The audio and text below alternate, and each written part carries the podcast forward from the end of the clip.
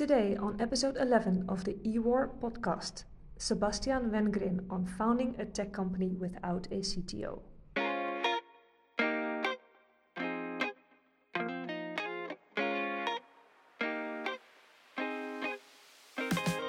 Hello and welcome to this episode of the EWOR podcast. I am Lian Boerma, and this is the space where founders get to share their stories of how they got an idea and turned it into a profitable business.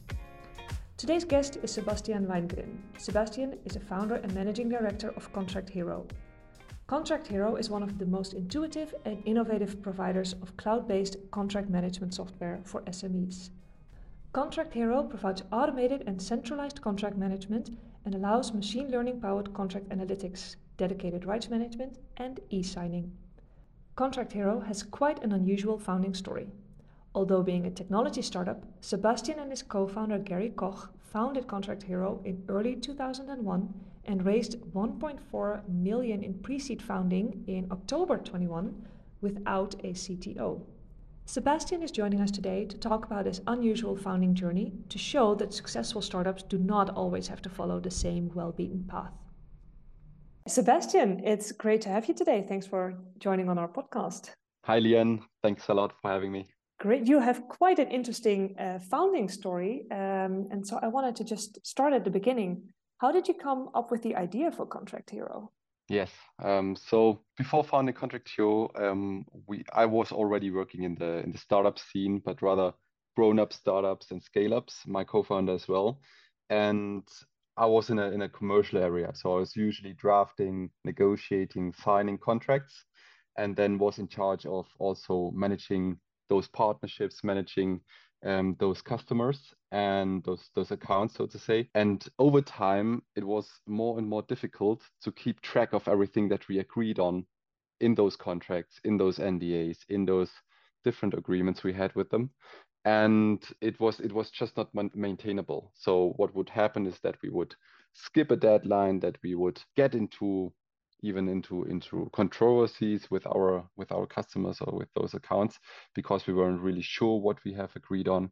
And we were not really really happy with that solution. And the way we used to manage our contracts it's rather collecting our contracts if you're honest is um, is a sharepoint or google drive solution. So what we would just do once the contract is signed just throw it in the in the g drive folder uh, give it a name some versioning and then just yeah be confident and hope that i find the right information when i need it and um, yeah this is this is okay in the beginning when you have a couple of contracts a couple of customers but um, over time uh, with also different types of contract categories like shareholder agreements, loan agreements, um, with uh, service providers, uh, software subscriptions, etc. This can end up being hundreds and hundreds, even thousands of different contracts, and it's absolutely impossible to keep track of all these informations uh, manually. So we we said we need a lean and really easily maintainable solution for that. So yeah, we were we were searching for for something. We were searching for solutions with contract management, and and uh, we we're entering that space for the first time. But then found out quite quickly that there's not really that easy to use intuitive solution that we as a or rather say small or, or mid-sized team could use easily and implement without any problems, right? There were a lot of really extensive, big enterprise solutions out there, also really expensive solutions.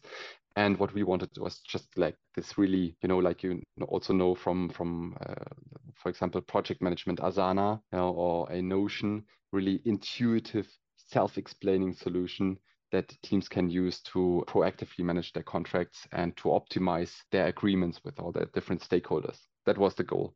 And since we didn't find it in the market, we said, okay, how would this actually need to look like so that we become customers? And that's that's how we came up with the idea for what later became Contract Hero. sounds like you really experienced the problem and from that pain point came up with the own with your idea. Exactly, exactly. Uh, yeah, contract management is not a space that a couple of years ago I thought I would be so excited about from right? It was rather that we discovered a problem and the more we looked into the problem the the more we noticed how big this actually is. So in the examples i gave you talking about customer contracts right? Because that's what my position was in the commercial area But my co-founder, for example, he was the head of finance and head of legal at also a fast-growing startup, and he has a different and always had a different perspective on contract management. So he was rather focused on how can he uh, mitigate risk as a head of finance and to mitigate risk and to actually create transparency around the different contracts and agreements that you have with your different stakeholders. You need first to create transparency. You need to be able to see at a glance what is important, uh, what you have agreed on. And um, manage this manually was quite impossible. So um, we both were convinced that um, we need a better, uh, the market deserves a better solution for this. That that sounds uh, very interesting, but it sounds like you had a background in uh, sales and your co-founder Gerry in uh, finance and legal, and I don't hear a technical background in there, even though the solution you're describing is quite uh, technical. Did you guys go looking for a technical co-founder? Yes, that's a, a, topic that we talked and discussed a lot about in the beginning. Um, so initially, like like you said, none of us had the real technical background, and of course, when you enter yeah, the software market, building a software solution that must be extremely performant, extremely intuitive for hundreds and hundreds of, of customers. Um, and at the same point, it also must be, be uh, legally compliant and secure, right? Because we manage the contracts. Um, we knew that uh, sooner or later we would need uh, also high performing uh, CTO, experienced CTO. And we didn't have that in the beginning. And also, when you listen to other podcasts or when you read um, different topics on on, on, on startups and, and entrepreneurship, you hear a lot that that's one of the first yeah milestones you have to achieve. You need to you need the, the right founding team for that. And we said, okay, well, at the moment we, we just don't have this profile. We just don't have this person who fits our team. And we are still not i mean we are, we are ourselves convinced that the market needs this and that other companies will value this as much as we do. Uh, we we gained that first insight from from expert talks and interviews that we that we were holding but we just didn't have the right profile to fit our team at that moment so we said okay are we gonna wait until we have that cto or are we gonna start now and then just parallelly keep keep looking for the right for the right fit and yeah, we said, okay, let's not wait for the right CTO until we start with our business and see how far we can get without the CTO. And in, in hindsight, I would I would say it was right decision to to uh, to do it that way. But of course, like you said already, it, it was a topic that we that we touched very early and we had a discussion about how we would go about it and our strategy was start fast uh, learn fast and then uh, see how far you can get and then be if, if it's successful we will find the right person. That's that's very interesting. And you're talking about uh, the right cto and you couldn't find the right one, what would the right look for you, or what were the people that you did find? Like, what was the gap?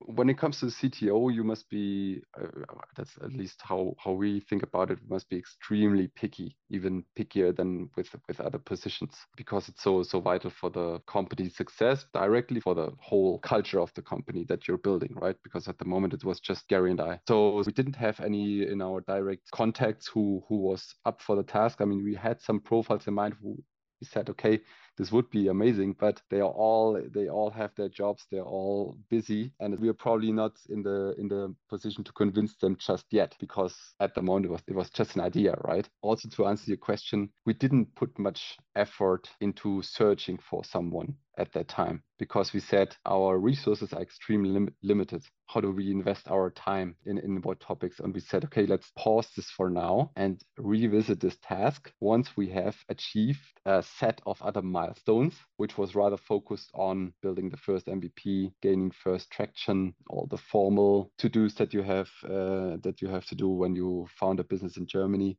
Um, so we said, okay, let's pause the search for a CTO for now, focus on the other topics, and then we're gonna revisit in a couple of months.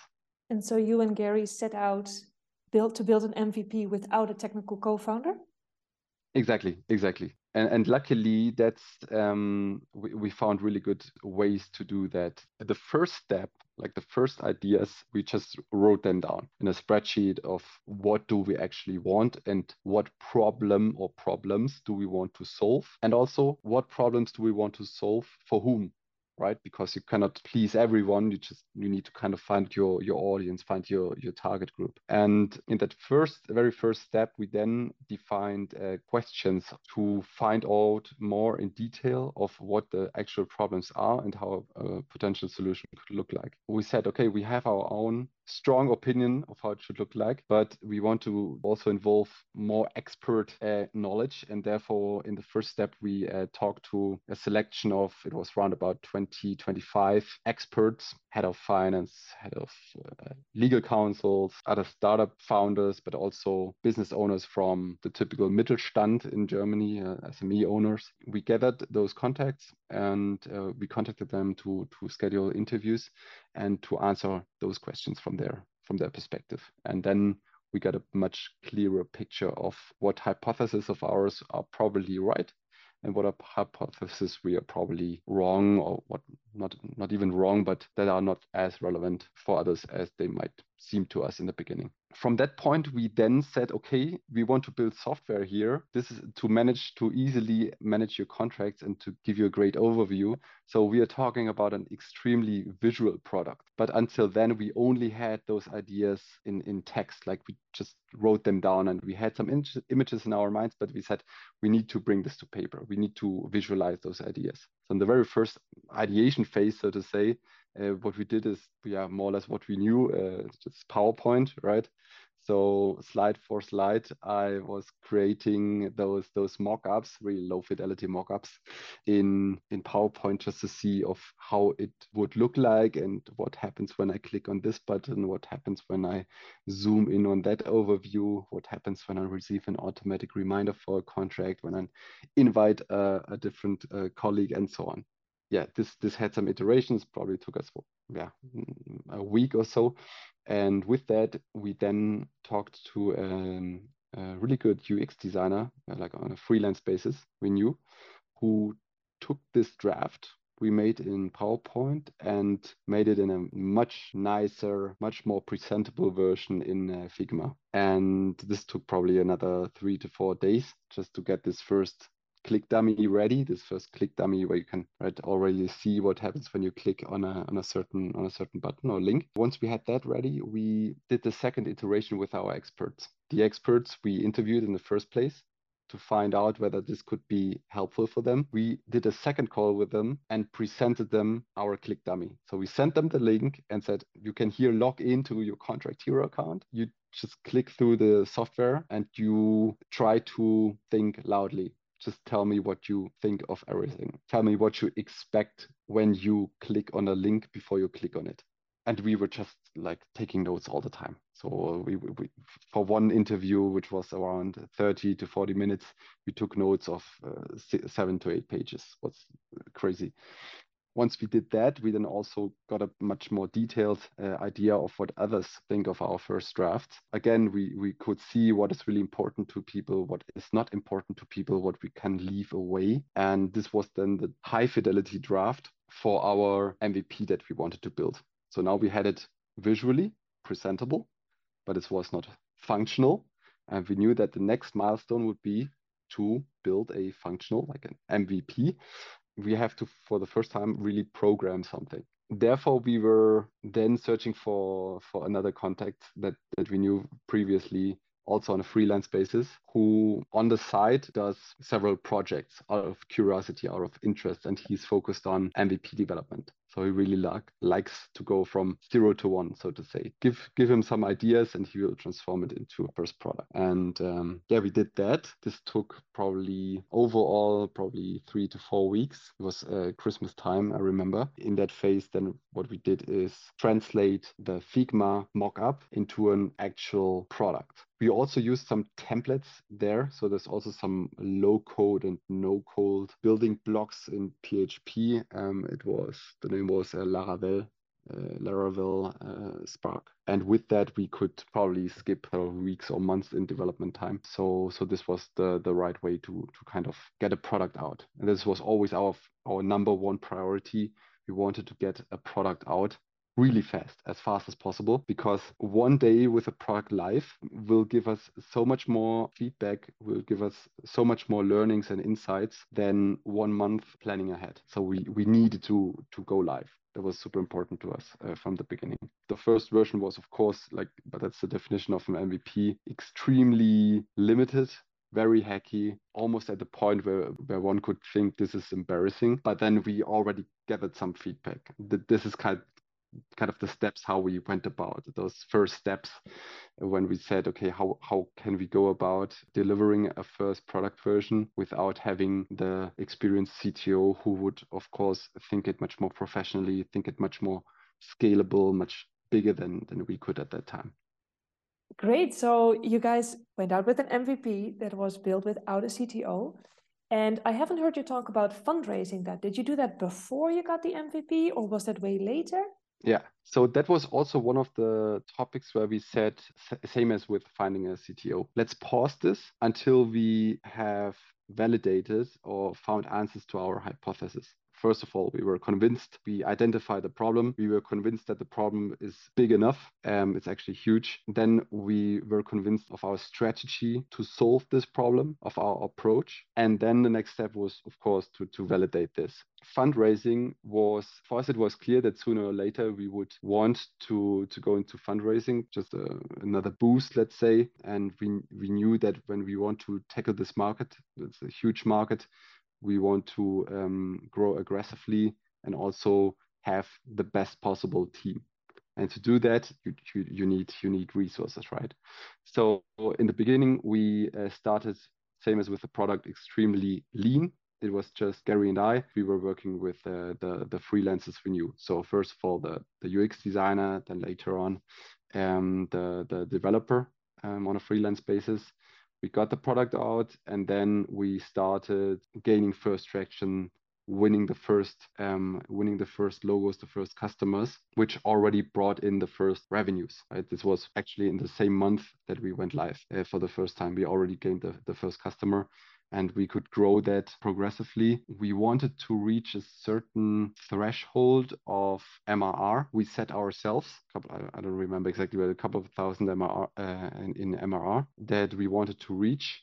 Was like I don't know, three, four or five thousand to be able to validate that that problem is big enough, but also it hurts enough for people to pay for it. So this was also very important because we we were never big fans of freemium versions. We we are very convinced that good software that solves a real problem must cost money um, and has a value. Um, and so we said, yeah, let's don't talk about fundraising for now. Let's invest our own money, really limited resources, which also forces to stay lean, to stay smart, and revisit the fundraising topic once we have reached that threshold in in MRR in one customers. And that's what we did. So for the first for the first four months or so, we were just focusing on on winning new customers and, and on reinvesting that money we, we won from the first customers to fix some things in that first version of the software and to improve it a little then we went into fundraising, but already with a with some traction to be able to show. So it was already kind of post revenue. We never did fundraising pre-revenue, which is when you go into pre-seed fundraising, you already stand out, right? Because most of pre-seed um, uh, companies that, that go into fundraising have no revenue, and many of them don't even have a, a product live. So we we stood out with that already, and we also thought it would be a good idea to stand out in this aspect because coming back to our initial topic, when it comes to the founding team, we didn't have that CTO, which we knew that this would be would be a topic when it comes to fundraising for software as a service company, right?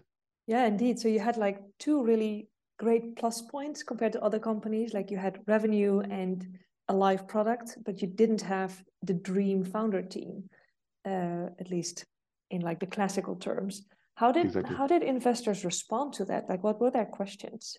One probably that was one of the of the topics that would come up sooner or later. rather sooner is of course like you you have those customers, you have that product. How did you build it? Who built it? One of you guys, or how does it work? Who who of you is a techie? and yeah, many thought in the first place that Gerry would be rather the techie, but uh, that's not how we how how we are are focusing our work. I'm I'm more in the in the commercial, at, also at Contract Hero. I'm taking over more the co co uh, commercial roles like marketing, sales, growth in general and Gerry's taking over more the operations, also the product, right? The product ideation of what direction it should go towards, and but not the development aspect per se. But so, but in the first place, many thought that Gerry is the dev, uh, is a developer in, in the team. Some took it as something positive. They said, "Okay, that's impressive how you guys did that with so little resources." Already making, I don't know, uh, 30k ARR or something really impressive. Um, let's let's deep dive on this. I want to know what your you know, and that that was really good for us. But then there were also other uh, VCs that took this as a no-go criteria. That just said, look, we have a certain checklist to follow, a certain template of companies that we invest in, and we invest in founding teams that have a, a technical background, at least one, right? which I can also understand um, because sooner or later you you need it and ideally you ha you have it sooner. So so yeah, the the feedback was mixed, but you can you can be assured that it was always a topic. Just for some it was positive, for others it wasn't. Yeah, that makes sense. Some have really strict uh, criteria or checklist that they follow. And so you were able to uh, secure funding without a CTO. What did you what did you learn from that? Like what kind of businesses, what kind of startups can found without a technical co-founder? And when would you definitely recommend getting a technical co-founder pretty soon? Yeah i think ideally if you have the right team and if you have the right contact and you can convince the right person beforehand then of course do it. But in our case it just wasn't like that. So we we didn't want to lose any time. That's why we said just let's go for it don't don't waste any time this is the right moment it was in the middle of the, the the first lockdown and we said we have to go for this now. We have a lot of backwind. The, the, we are here at the right uh, time. But in general, it, I'm, I'm, not sure if, if it's a, if I'm able to generalize when you need a, a, CTO from the beginning and when not. Probably from top of my mind, I would say that probably the deep tech solution would require a, a CTO from the very beginning. More generally speaking, it depends a lot on what your what the hypotheses are that you want to test and what do you need to test them. If you are unsure whether there's a market for the software or, or service that you want to provide, I think it's not necessary for that step to validate those uh, hypotheses to have the perfect founding team, including the CTO, because you can there already work with an maybe not even an MVP, but just with a landing page where you push traffic on and see how the reaction, see how the conversion rates, see how the sign up rates are, and and uh, create I don't know a, a early sign up list or something like that, just to see whether it sparks interest, just to see whether there are people who are interested in the in the problem that you are trying to solve or in the service that you are trying to provide. If it's um if it's a deep tech topic where you need already in the MVP to deliver and go live with a very technical product that you cannot build within a couple of months with a freelancer, I think then you there's no way around um, having that um, that CTO from the very beginning. But I I really hesitant to generalize here because most likely many would have thought in the case of contract hero that this would be a topic where we need a technical co-founder from the beginning. We could show that it's not necessarily 100% it would be of course helpful right? But there's also other ways that you can take. It's not always black or white but I do like your answer of what is the question you're trying to answer? What is the hypothesis you want to test? And based on that, do I need one? Yes or no? I think that's that can be very helpful for founders to reflect on. And have you since found a technical co-founder? Because you founded Contract Hero in 2021. Um, it's now 2023. What has changed? Oh yeah, well, quite a bit. um, so yes, actually, so there were those two big topics or two big milestones in the beginning of Contract Hero, which we said, let's pause this for now and revisit later, which is uh, number one, uh, find CTO, and number two, fundraising. So we actually did revisit those two topics. So in um, in October October 2021, yeah, it was around about a year ago, a bit more. Um, we could uh, close our our pre-seed round with uh, two German VCs. This was kind of first check mark. We said, okay, great. We also have this uh, external validation here again. With that resources that we closed there, of course, we then revisited step number one, which is find a CTO. And we were, um, yeah, I think we hit the check checkpoint there because we didn't I mean, we also did go about the classical ways of um, prospecting potential CTOs that we didn't know, but from our uh, previous contacts, it was a former coworker of of uh, Gerry's. Um, we talked to him and could convince him, Toby, to to join us. And he he knew of Contract Hero beforehand because we were also asking him for advice in our very first MVP that we did with in collaboration with the freelancer to check and review the code. He was already informed of what we are up to. Uh, it was just not the right moment. But then we um, uh, secured the founding. We had this external validation. We were on to uh, growing, and then we talked again with him, and then took us still a, a couple of weeks more. But then we um, we could convince him, and and he joined just days later, and uh, this was then the perfect match. And yeah, the, for for us it was the right order to do it, to do it that way. But of course, it's not something that we could have planned beforehand that way. It was just the only way it would work out because we were just so impatient and eager to start with that idea because we were so convinced we wanted to start right now and not wait until we have the perfect profile for our potential uh, CTO and co-founder. Just wanted to start. So for us, it was the only way to go. Yeah, but but hard to plan ahead like this. Yeah, yeah. and also to to to to answer your question, what what else has happened uh, since then? That first MVP we built back then, it, it doesn't exist anymore. We we threw it, we basically threw it away.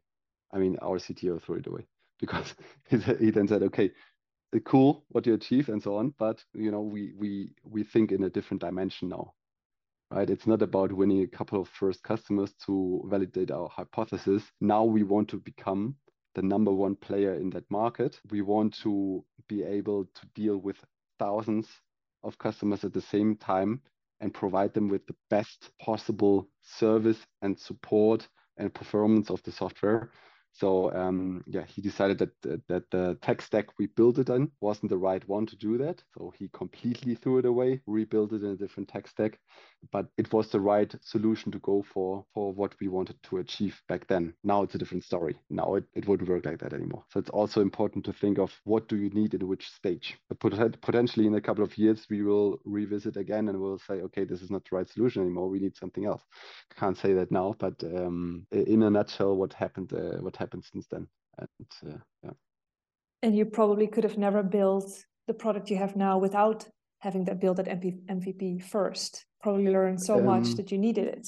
Um, yes, yes. The learning, yeah, we wouldn't have built it that way for sure because we wouldn't have had the um, the information for, and the insights from our customers of what has to be, what, what is actually important, what is actually relevant.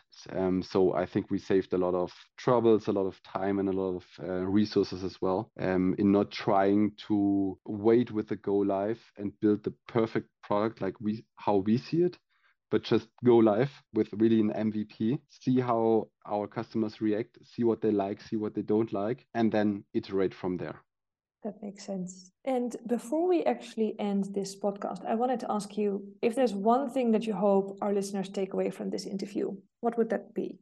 Yes, good question. I hope that people don't get discouraged by thinking that they don't have the, the perfect setup to to start a company right because there's so many best practices and tips and must haves and no goes and rules of what you need and what you have to be and what you don't have to do when you start a company. And it's it's good guidelines, but it can also be discouraging if you take it too serious, if you take it too literally. So I hope that that my story can also be a kind of uh, motivation for those who think who are kind of have a great idea, think that they are up to something big, have identified a big problem that they want to solve, but feel that they don't have the perfect setup now, or that maybe now the market is not the perfect time to go to go live with a new product or to start a company, I would like to, to motivate them to still go for it and think independently without all those rules of what are the defining factors of success for them,